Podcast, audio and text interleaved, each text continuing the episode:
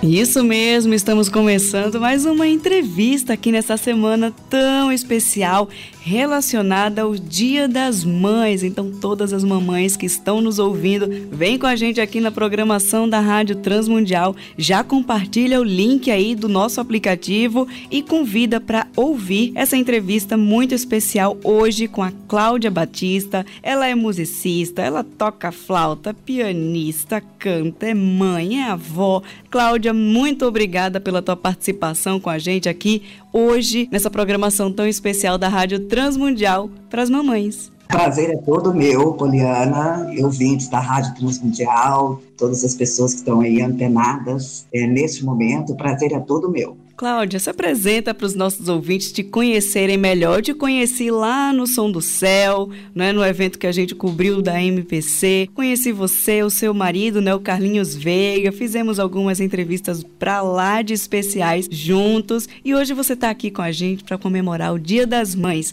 Feliz Dia das Mães, inclusive, para você, né? Obrigada. Feliz Dia das Mães para todas as mães aí ligadas na RTM. Bom, meu nome é Cláudia, Cláudia Barbosa. É, sou casada com o Carlinhos Veiga, que é músico, pastor da Igreja Presbiteriana aqui em Brasília. Trabalho com música há muitos anos, sou formada em música clássica, em piano clássico, mas nos últimos anos eu venho dedicando mais à flauta transversal mesmo. Eu sou a Cláudia, mãe do Pedro, da Ana e do César, e mais recentemente vovó da Maria, da Clara, do Francisco e do Timóteo. Como você falou agora, né? são três filhos, quatro netos, você tem uma jornada muito longa aí de ensino para trazer para a gente, para trazer para as mães que estão nos acompanhando agora. É, conta para a gente como e quando foi o teu período de maternidade lá no início, quando você teve os seus, vou dizer bebês, porque tudo que eu ouço, todas as mães dizem que os filhos crescem, como é o seu caso, mas continuam sendo os meus bebês. É, os meus meninos. Isso. Então, eu fui mãe aos, uh, aos 26 anos. E assim, minha jornada materna, assim, logo no começo, ela foi muito difícil, porque eu tive muitos problemas para ter meus filhos entre o meu filho mais velho e a minha filha do meio, foram. Eu perdi três bebês, sendo que a minha filha era gêmea com um que também não sobreviveu. E depois veio a cereja do bolo, que foi o caçula, né, o César. Então, assim, foi um período, assim, de uns quase 10 anos, assim, de muito sofrimento, é, misturado com essa alegria indescritível que é ter filhos, né, que é gerar uma criança, que é trazer à luz um presente de Deus, assim como são os nossos filhos. Nossa, você entrou num assunto que nem estava assim no, na pauta para a gente conversar, mas eu vou, eu vou te perguntar, eh, Cláudia. Eu sei que a história é longa, a gente conversou um pouco sobre isso lá no Som do Céu, mas assim, fala um pouquinho como é que foi para você essa questão desse período de luto, não é, do, dos abortos pelos quais você acabou passando, porque eu acredito que talvez tenha alguma mãe que gerou, mas não, não deu né, continuidade, infelizmente, e talvez esteja passando por um momento de luto como você passou. Como é que você pode trazer uma mensagem em relação a isso? Então, quando a gente passa por isso, é um deserto, é um túnel escuro, que a gente não vê muita muita luz, muita claridade, a gente se sente realmente bastante perdida, confusa, né, uma dor muito grande. Mas é, o tempo todo eu procurei me inspirar na, naquelas mulheres da Bíblia que tiveram assim tantas dificuldades, né, que sofreram tanto, mas que tinham de Deus uma promessa, né? Então essa essa promessa é, de Deus é quem alimentou esse tempo de deserto na minha vida, né? É, não foi fácil, a gente carrega é, sequelas, né, desse tempo, mas assim eu percebo tanto que Deus foi generoso e me deu depois infinitamente mais do que eu pedi, eu pensei. Então fica aí, não é uma mensagem assim de consolo, de esperança para quem está nos ouvindo e passou por essa situação tão triste, não é? é da questão do aborto. Mas voltando, Cláudia, que a gente estava falando lá no iníciozinho da nossa conversa, a sua família é bem grande, é bem unida pelo pouco que a gente conversou, não é? E algo bem lindo, algo bem raro de se ver nos dias de hoje, que a gente está vendo toda uma, uma questão de desconstrução familiar. Mas fala pra gente, quais foram os desafios que você teve na época da infância, da adolescência, dos seus filhos? Você era jovem, né? Você tinha 26 anos. É, conta pra gente como é que foi esse teu período. Bom, acho que é tudo é, uma, é um aprendizado contínuo e compartilhado, né? Eu nunca fui, eu nunca tinha sido mãe, não sabia o que era ter filho, meus filhos também não sabiam muito bem o que era uma mãe, então coisas que a gente ia construindo juntos.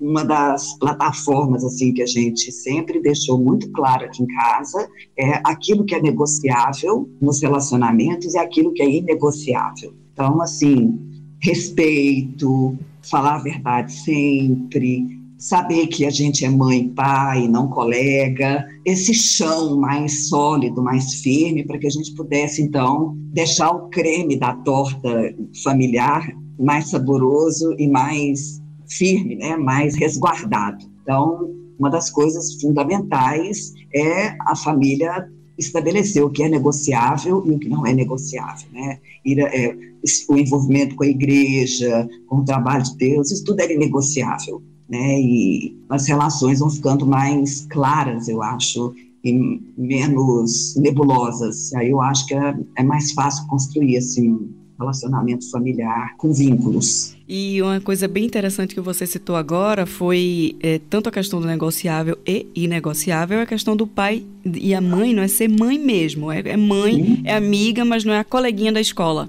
Você pode uhum. é, trazer isso com um pouco mais de detalhes? Porque a gente vê tanto isso em relação às mães, parece que elas estão agindo como se tivessem a idade das filhas. E, e, e como é que é isso como mãe? É bom ou não? O que é que você tem a dizer em relação a isso?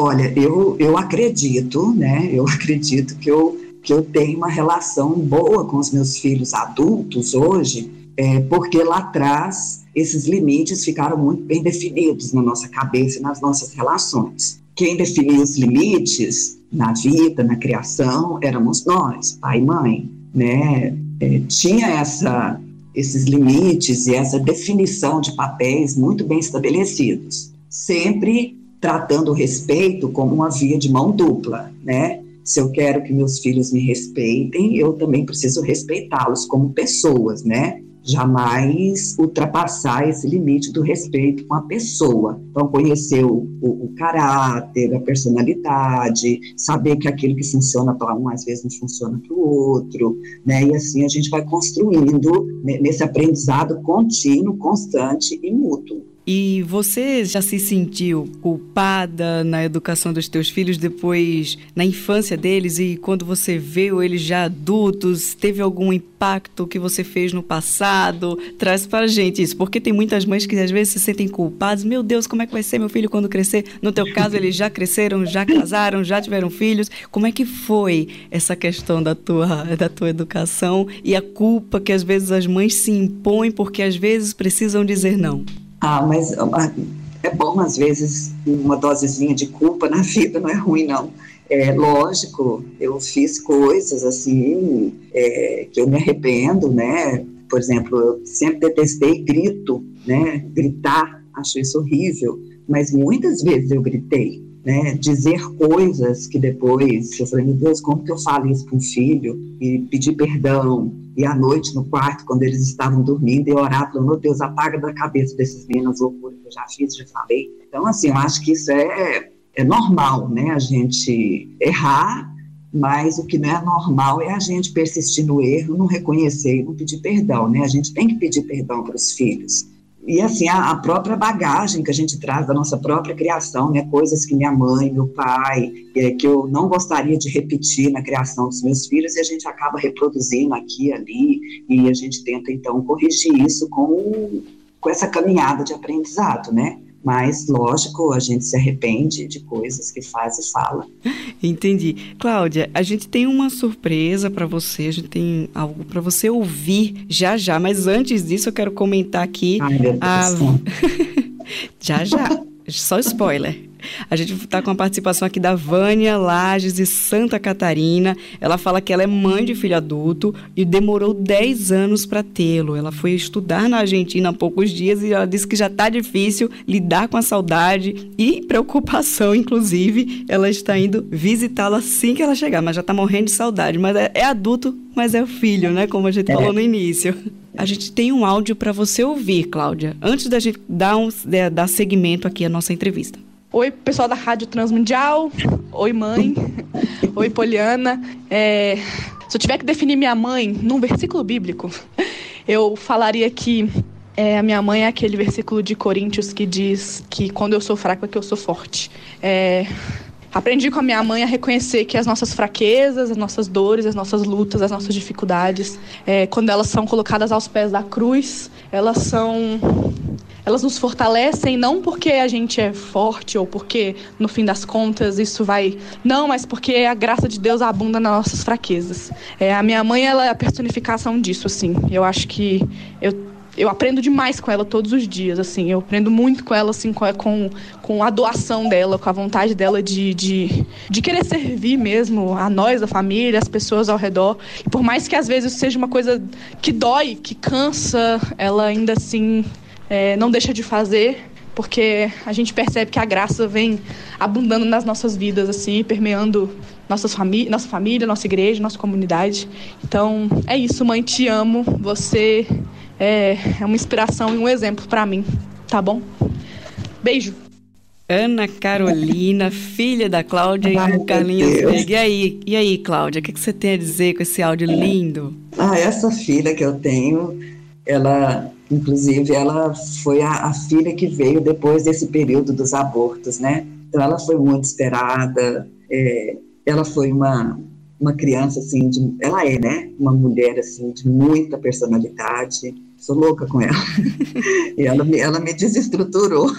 Ai, que linda! E não para por aí, não. Tem mais um. Tem Ai, mais Jesus! Um. Tem mais. Aguenta coração.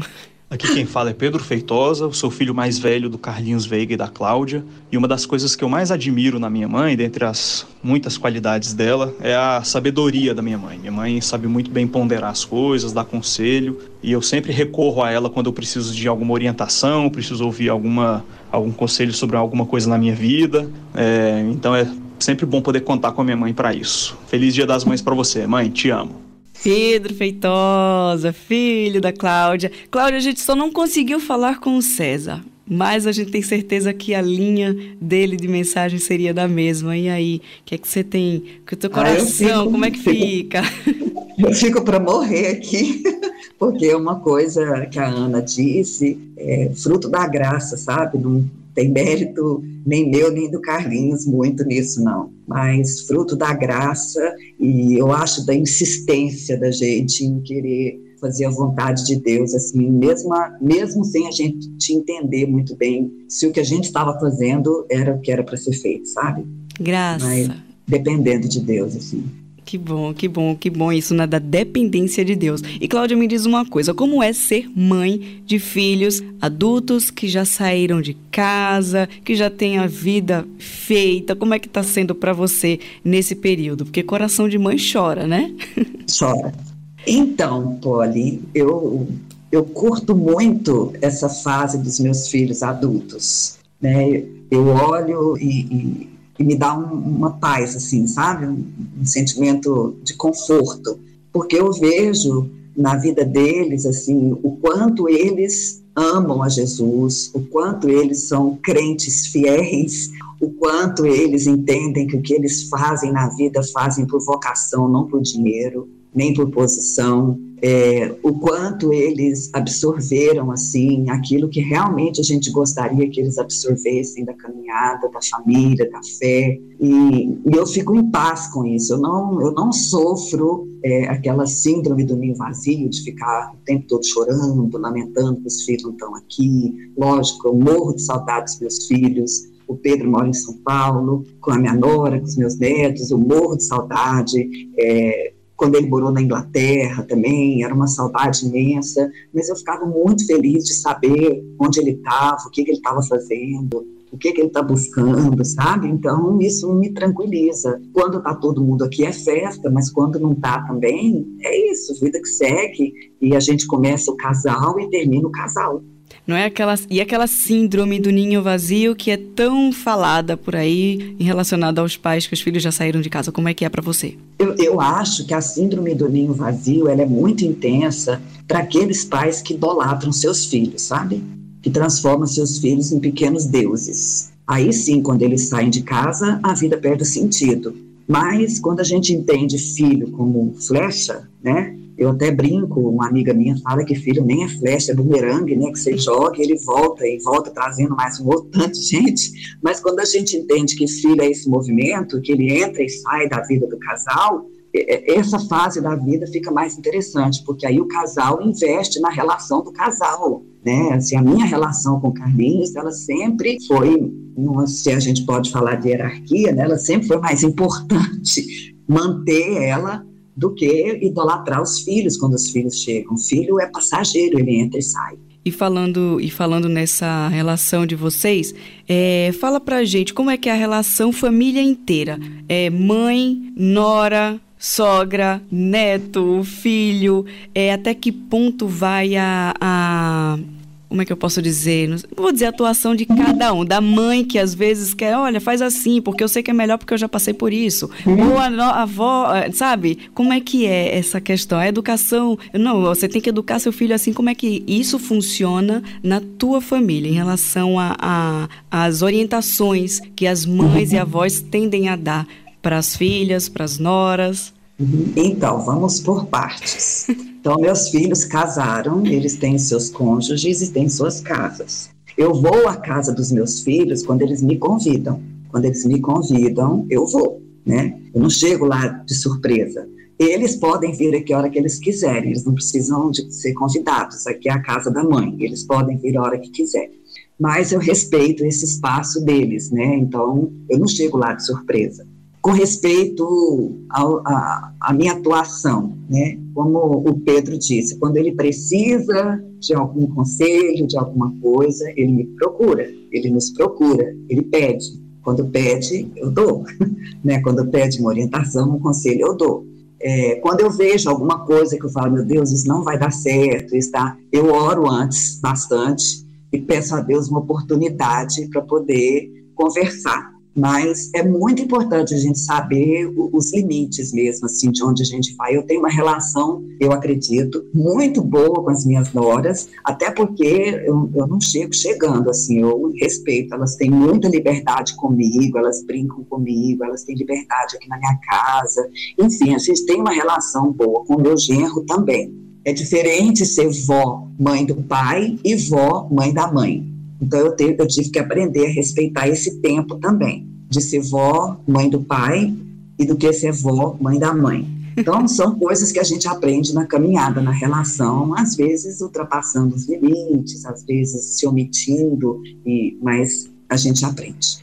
Cláudia, para a gente encerrar essa nossa entrevista, esse nosso bate-papo de hoje com as mães que estão em casa, aproveitando, vou trazer o comentário aqui da Ciusa, de Porto Velho, Rondônia. Ela comentou várias partes né, da nossa entrevista, disse que tá top, tá lá caladinha, mas ela tá ouvindo para aprender. Ela também, obrigada, Ciusa, pelo elogio à voz, minha voz, muito obrigada. E aí ela uhum. falou também que sim, ela tem que corrigir, né? A gente tem que se corrigir, pedir perdão aos filhos quando erra e que a graça de Deus de fato é abundante, como a Ana e você comentaram. Mas para a gente encerrar a entrevista de hoje, Cláudia, fala para a gente essa questão do respeito. Não é como você falou, de cada um saber o seu posicionamento, como se portar em casa, com a família, mãe, vó, nora, sogra, filhos, netos. Deixa uma mensagem para os nossos ouvintes que estão nos acompanhando relacionada a essa questão de respeito, porque hoje o que eu queria explorar com você aqui era justamente isso trazer é, essa questão de toda a, a maturidade que você tem para ensinar quem está nos acompanhando. Bom, o que eu poderia dizer da minha experiência, da minha vivência como mãe, como sogra, como vó, como esposa, é uma coisa que a palavra de Deus diz que é fundamental, que a gente pedir sabedoria, Deus dá, né? Então, eu acho que no nosso contexto, assim, no nosso mundo, hoje falta muito, muito bom senso, muita sabedoria. É, falta sabedoria muitas vezes para a gente aprender a lidar com as pessoas e com esses limites que as relações mesmo mesmas pedem, né? É, então, conhecer as pessoas, conhecer os, os, os, os filhos, o cônjuge, a, as pessoas com quem os nossos filhos se relacionam, conhecer os nossos netos, saber que vô é vô, vó é vó, a gente não tem a responsabilidade, assim, daquela educação, né, é, os pais é que precisam de assumir essa responsabilidade. Então, quando a gente se intromete, quando a gente ultrapassa esses limites, essas cercas, assim, desanda mesmo os relacionamentos, né, a, é, tende a, a criar tensões desnecessárias. Né? Eu acho que uma das coisas que a sabedoria que Deus nos dá nos permite é distensionar os relacionamentos, né? transformar esse ambiente familiar num lugar agradável, num lugar de confiança, num lugar de respeito, num lugar de apoio, de troca, né? E de, é, de interação mútua mesmo, assim, de dar e receber. Para mim, um relacionamento familiar assim bíblico cristão é esse, onde há esse espaço de convívio, de troca, de respeito, de acolhimento e, e de exercício daquilo que Deus deu para cada um de nós como vocação. Ai, que bom, Cláudia, muito obrigada. A gente vai tocar uma música agora para a gente encerrar a nossa entrevista. E eu queria que você falasse o nome da música e uhum. qual é, é, o que é que ela representa. Antes que o. Ricardo Santos coloque para a gente aqui ouvir. Lembrando que ela é num ritmo bem brasileiro, daquele jeito que uh, os nossos ouvintes gostam. Então, a história dessa música, o Carlinhos, meu marido, fez num, num período desses que eu perdi uma, uma das crianças, um dos bebês, e ele fez baseado na história de Ana, mãe do profeta Samuel, que tanto orou, tanto chorou na presença de Deus e teve o, o seu pedido é, recolhido por Deus e atendido. Nasceu o grande profeta Samuel. Ok, a gente vai tocar a música já já. Eu vou me despedindo, vou ficando por aqui. Cláudia, obrigada pela tua participação com a gente. Eu que agradeço, Poli, Rádio Transmundial todas as pessoas que estão ouvindo. Muito obrigada e desejo a bênção de Deus para todos vocês. Muito obrigada e a gente vai ficando por aqui. Vale lembrar que se você perdeu a entrevista, acesse o site transmundial.org.br barra especiais e aí você vai encontrar essa entrevista completa. E agora a gente vem ao som do Carlinhos Veiga, esposo da Cláudia Batista, cantando a música Ana Flor.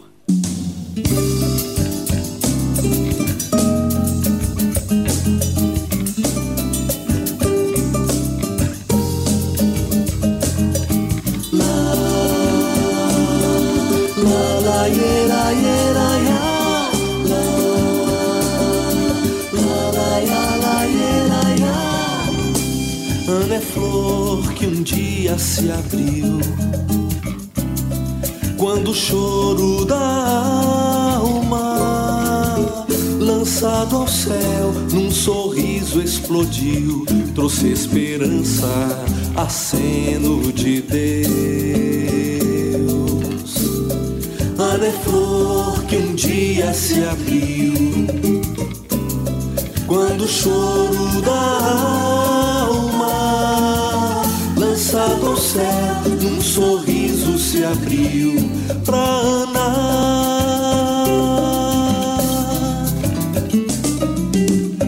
Menino no ventre, um sonho pra sempre. Desejo da mente, pedaço da gente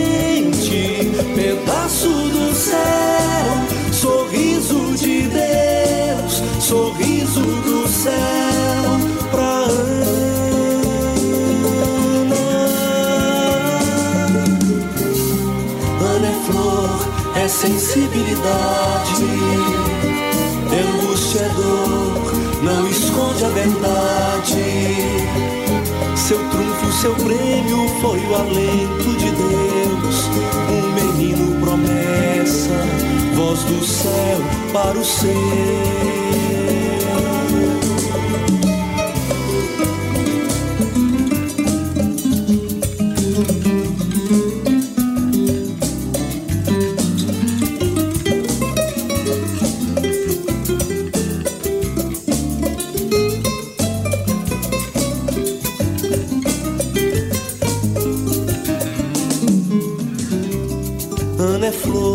Que um dia se abriu.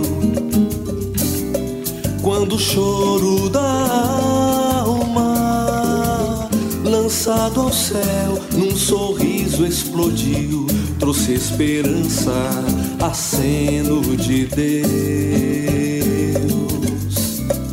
Ana é flor que um dia se abriu. Quando o choro da céu, num sorriso se abriu pra andar.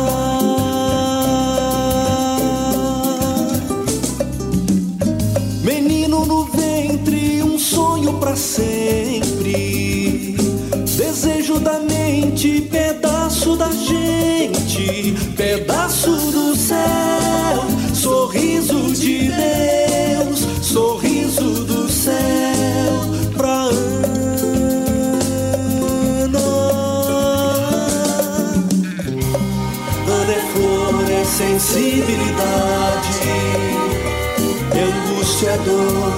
não esconde a verdade. Seu trunfo, seu prêmio foi o alento de Deus. Um menino promessa, voz do céu para o céu.